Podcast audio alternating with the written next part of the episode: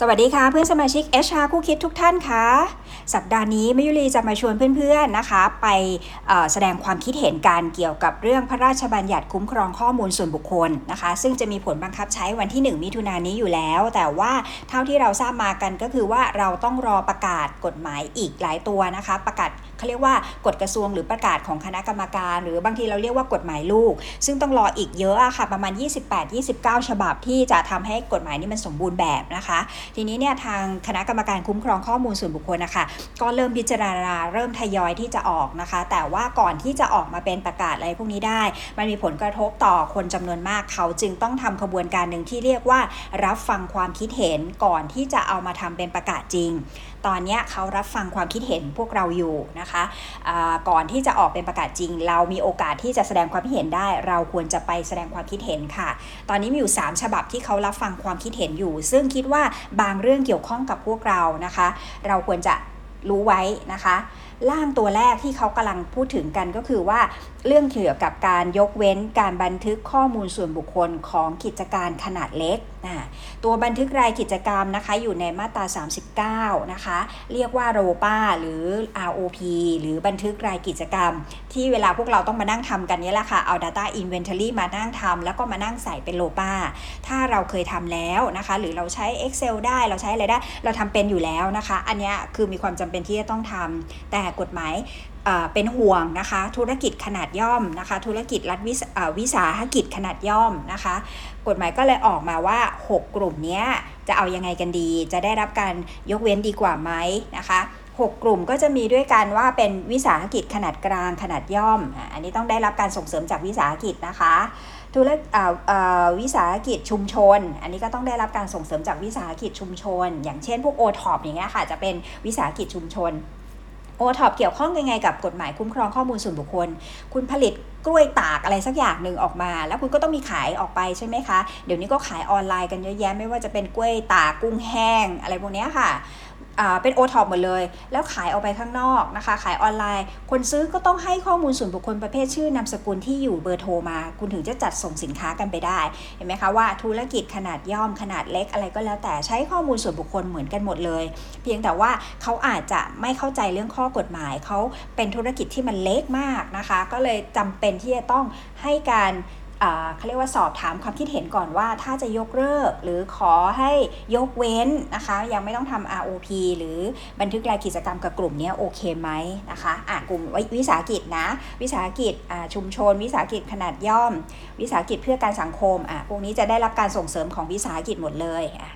อีกอีกกลุ่มหลังนะคะ จะเป็นกลุ่มของสหกรณ์ชุมชนนะคะอ่ากลุ่มการเกษตรต่างๆ สหกรณ์การเกษตรต่างๆ กลุ่มมูลนิธิสมาคม องค์กรทางศาสนา องค์กรไม่แสวงหากำไรอะอันนี้ก็จะเป็นกลุ่มหนึ่งที่เป็นพวกกลุ่ม NGO กลุ่มสหกรณ์อะพวกนี้ก็จะต้องอยู่ในภายใต้การคุ้มครองข้อมูลส่วนบุคคลเหมือนกันอยู่ภายใต้พรบเดียวกัน แต่จะให้เขาปฏิบัติตามมาตรา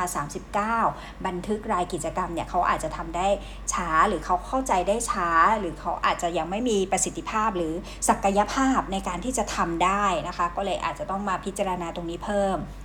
ส่วนอีกกลุ่มหนึ่งค่ะ เป็นกลุ่มกิจการครอบครัว หรือกิจกรรมที่มีลักษณะที่อยู่ในครอบครัวครัวเรือนนะคะอะอันเนี้ยถ้ามีการเก็บข้อมูลส่วนบุคคลอาจจะต้องมีการคุยกันว่าต้องทำ ROP ไหมนะคะทีนี้ใน 6 กลุ่มเนี้ยค่ะ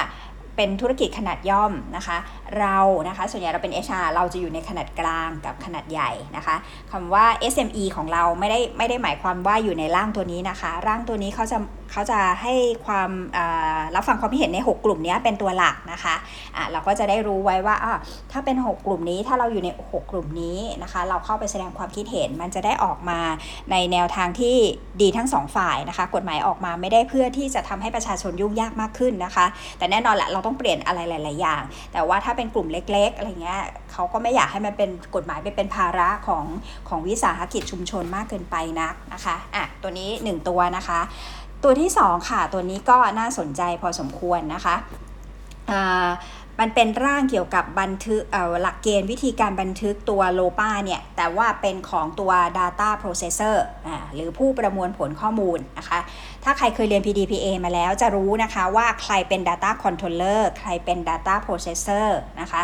HR รับสมัครพนักงานเข้ามาทำงานในบริษัทของตัวเอง ส่งข้อมูลต่อไปยังให้ IT ส่งข้อมูลต่อไปยังให้หัวหน้างาน พวกนี้เป็น Data Controller เดียวกันหมด เป็นผู้ควบคุมข้อมูลส่วนบุคคล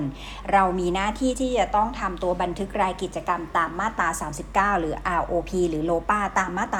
า 39 อันนี้เราต้องทำอยู่แล้วนะคะ เพียงแต่ว่าถ้าเราเป็นกิจการที่เรารับทำอะไรบางอย่างให้กับออีกองค์กรหนึ่งนะ สมมุติเราเป็น payroll outsource นะคะบริษัทเข้ามาจ้างให้เราทำ payroll ให้เรามีโปรแกรม payroll เราเป็นเรารับจ้างเป็น payroll outsource บริษัทที่เขามาจ้างเขาเป็น data controller เขาสั่งให้เราทำคำนวณเรื่องเงินเดือนและจ่ายค่าจ้าง โดยส่งข้อมูลส่วนบุคคลของลูกจ้างเขามาให้เราทำเราจะมีสวมหมวกอีกใบหนึ่งทันทีว่าเราจะเป็นผู้ประมวลผลข้อมูลส่วนบุคคลเป็น data processor ในหมวดที่เราเป็น data processor เนี่ยค่ะ มาตรา 40 ก็บอกไว้เหมือนกันว่ามันจะต้องมีบันทึกรายกิจกรรมนะคะ เขียนอยู่ในมาตรา 40 วงเล็บ 3 แล้วเขียนเอาไว้แค่นั้น ซึ่งมันต่างจากมาตรา 39 ซึ่งบอกว่าต้องทำอย่างน้อยมี 8 รายการนี้อะยังมีไกด์ไลน์ให้ทำได้ แต่ Data Processor ในกฎหมายพระราชบัญญัติหลักเขียนเอาไว้แค่ว่าอะต้องมีบันทึกรายกิจกรรมนะจะมีหลักเกณฑ์อะไรบ้าง ให้รอตัวประกาศของคณะกรรมการอีกทีหนึ่งเขียนไว้แค่นี้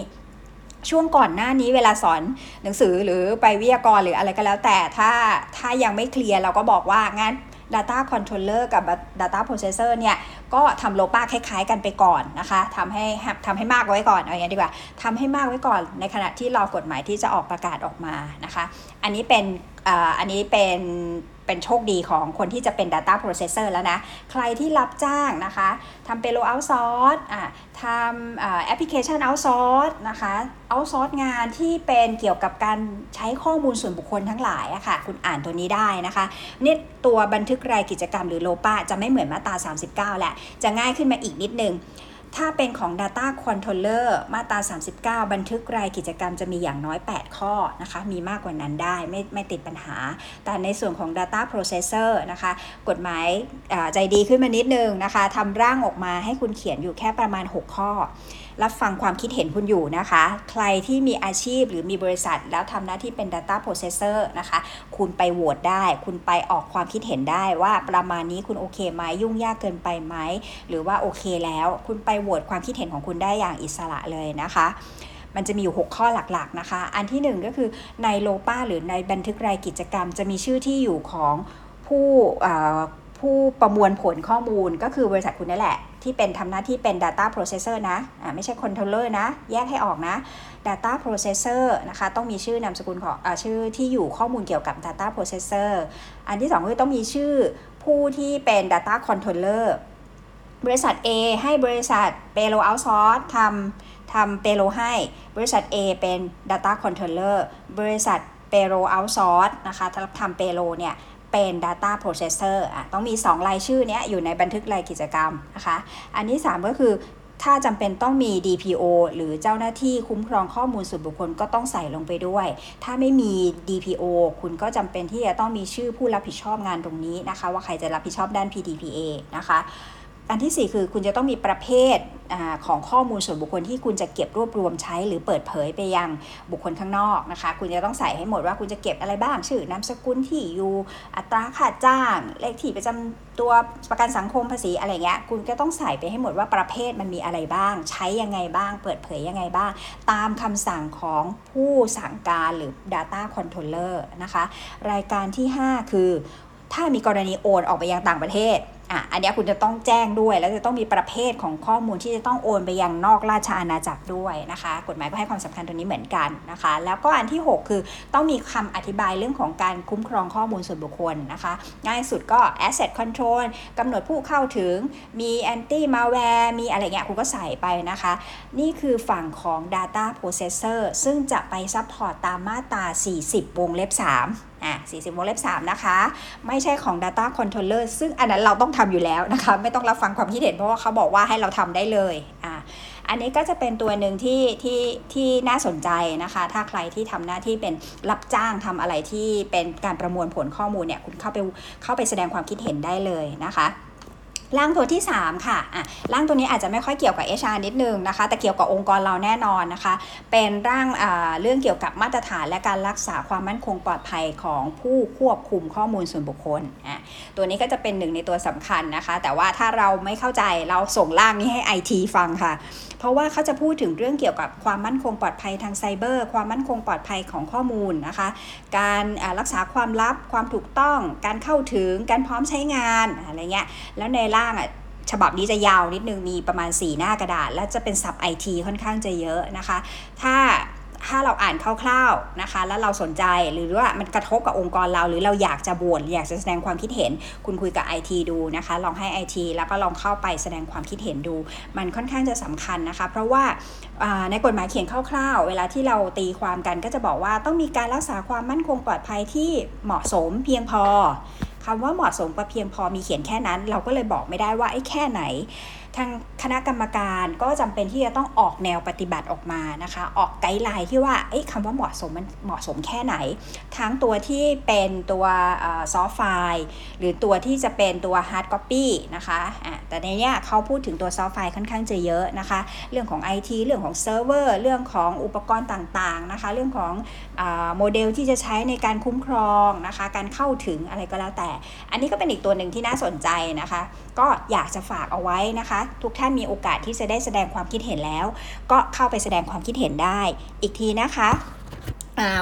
แสดงความคิดเห็นได้จนถึงวันที่ 19 พฤษภานะคะ เข้าไปในเว็บไซต์ของกระทรวงดิจิทัลก็ได้ หรือจะเข้าไปในเว็บของคณะกรรมการคุ้มครองข้อมูลส่วนบุคคลก็ได้นะคะ www w w w w pdpc.or.th นะคะ เข้าไปลองแสดงความคิดเห็นกันค่ะ ก็วันนี้ฝากเอาไว้ให้ประมาณนี้นะคะ แล้วก็เดี๋ยวสักสักอีกสักระยะหนึ่งอะค่ะ ทางคณะกรรมการคงมีร่างประกาศออกมาให้เราช่วยกันแสดงความคิดเห็นอยู่บ่อยๆนะคะ ก็เดี๋ยวจะเอามาพูดในครั้งถัดไปนะคะ วันนี้สวัสดีค่ะ